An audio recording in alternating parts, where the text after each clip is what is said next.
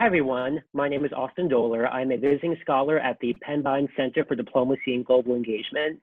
Today, I'm speaking with Edward Joseph, who is a professor of conflict management at the Johns Hopkins University School of Advanced International Studies.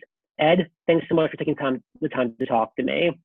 And I'd love to discuss some ideas from your recent article in Foreign Policy called How Trump Lost the Balkans. Uh, to start off, I'd love it if you'd be able just to briefly tell us where you think Trump's Balkan policy has gone wrong and where foreign where U.S. foreign policy towards the region should, should go from here. Austin, thank you very much. Great to be with you and the listeners today.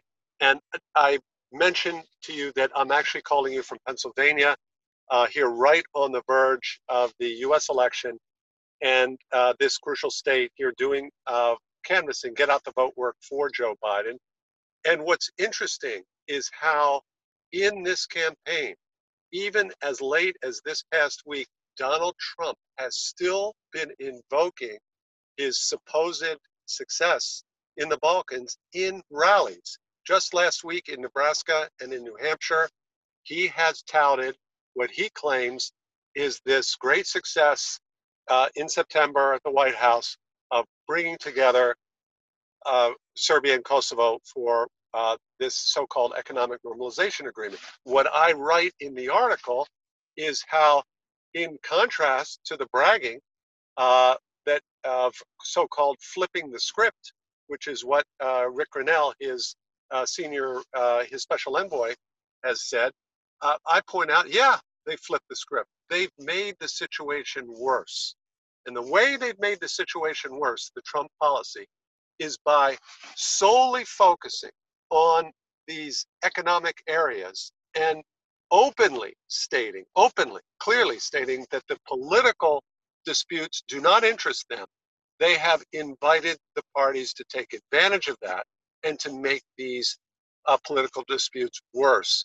We've seen in the just in the days, in the days after this September 4th uh, uh, so called agreement in the White House, we've seen the uh, aggressiveness and the rhetoric become between Serbia and Kosovo go to toxic levels.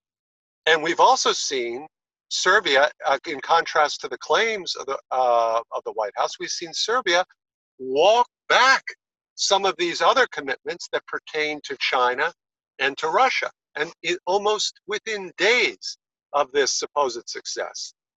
And uh, we separately saw between Bulgaria and North Macedonia a similar effort the next month, just uh, here in uh, just in, in October, where the Bulgarian defense minister concluded this deal with the Pentagon. Secretary of Defense Mark Esper, very close to Donald Trump.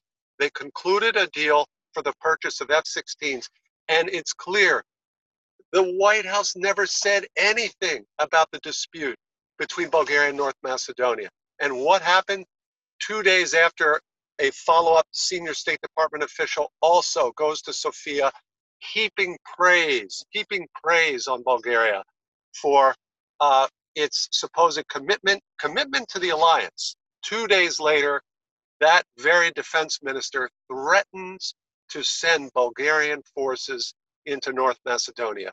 A dispute that he had been very vocal, strident about, was well known, and again, the administration, the Trump administration, focusing solely on transaction and economics, uh, not caring about the political disputes, has made them worse. Please. No, you make a lot of great points. It makes a lot of sense. I'd love for you to maybe briefly outline where you think uh, would-be President Biden would take a different direction, how he might engage with the region in a different way than President Trump has. Well, we can see from Biden's uh, history and his approach several clear differences. Number one, he believes in working with our European allies. And this is, again, something that flagrantly, proudly, the Trump administration is, has said they're not doing.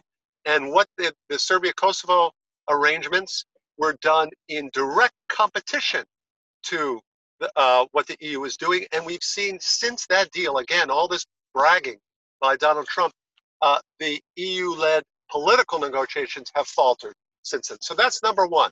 The second is Joe Biden is not afraid of dealing with difficult political challenges and doesn't believe in that you avert your eyes to a problem simply because it's difficult the way the Trump administration is doing and just uh, focusing, oh, we can do these transactional uh, elements and we don't have to worry about that.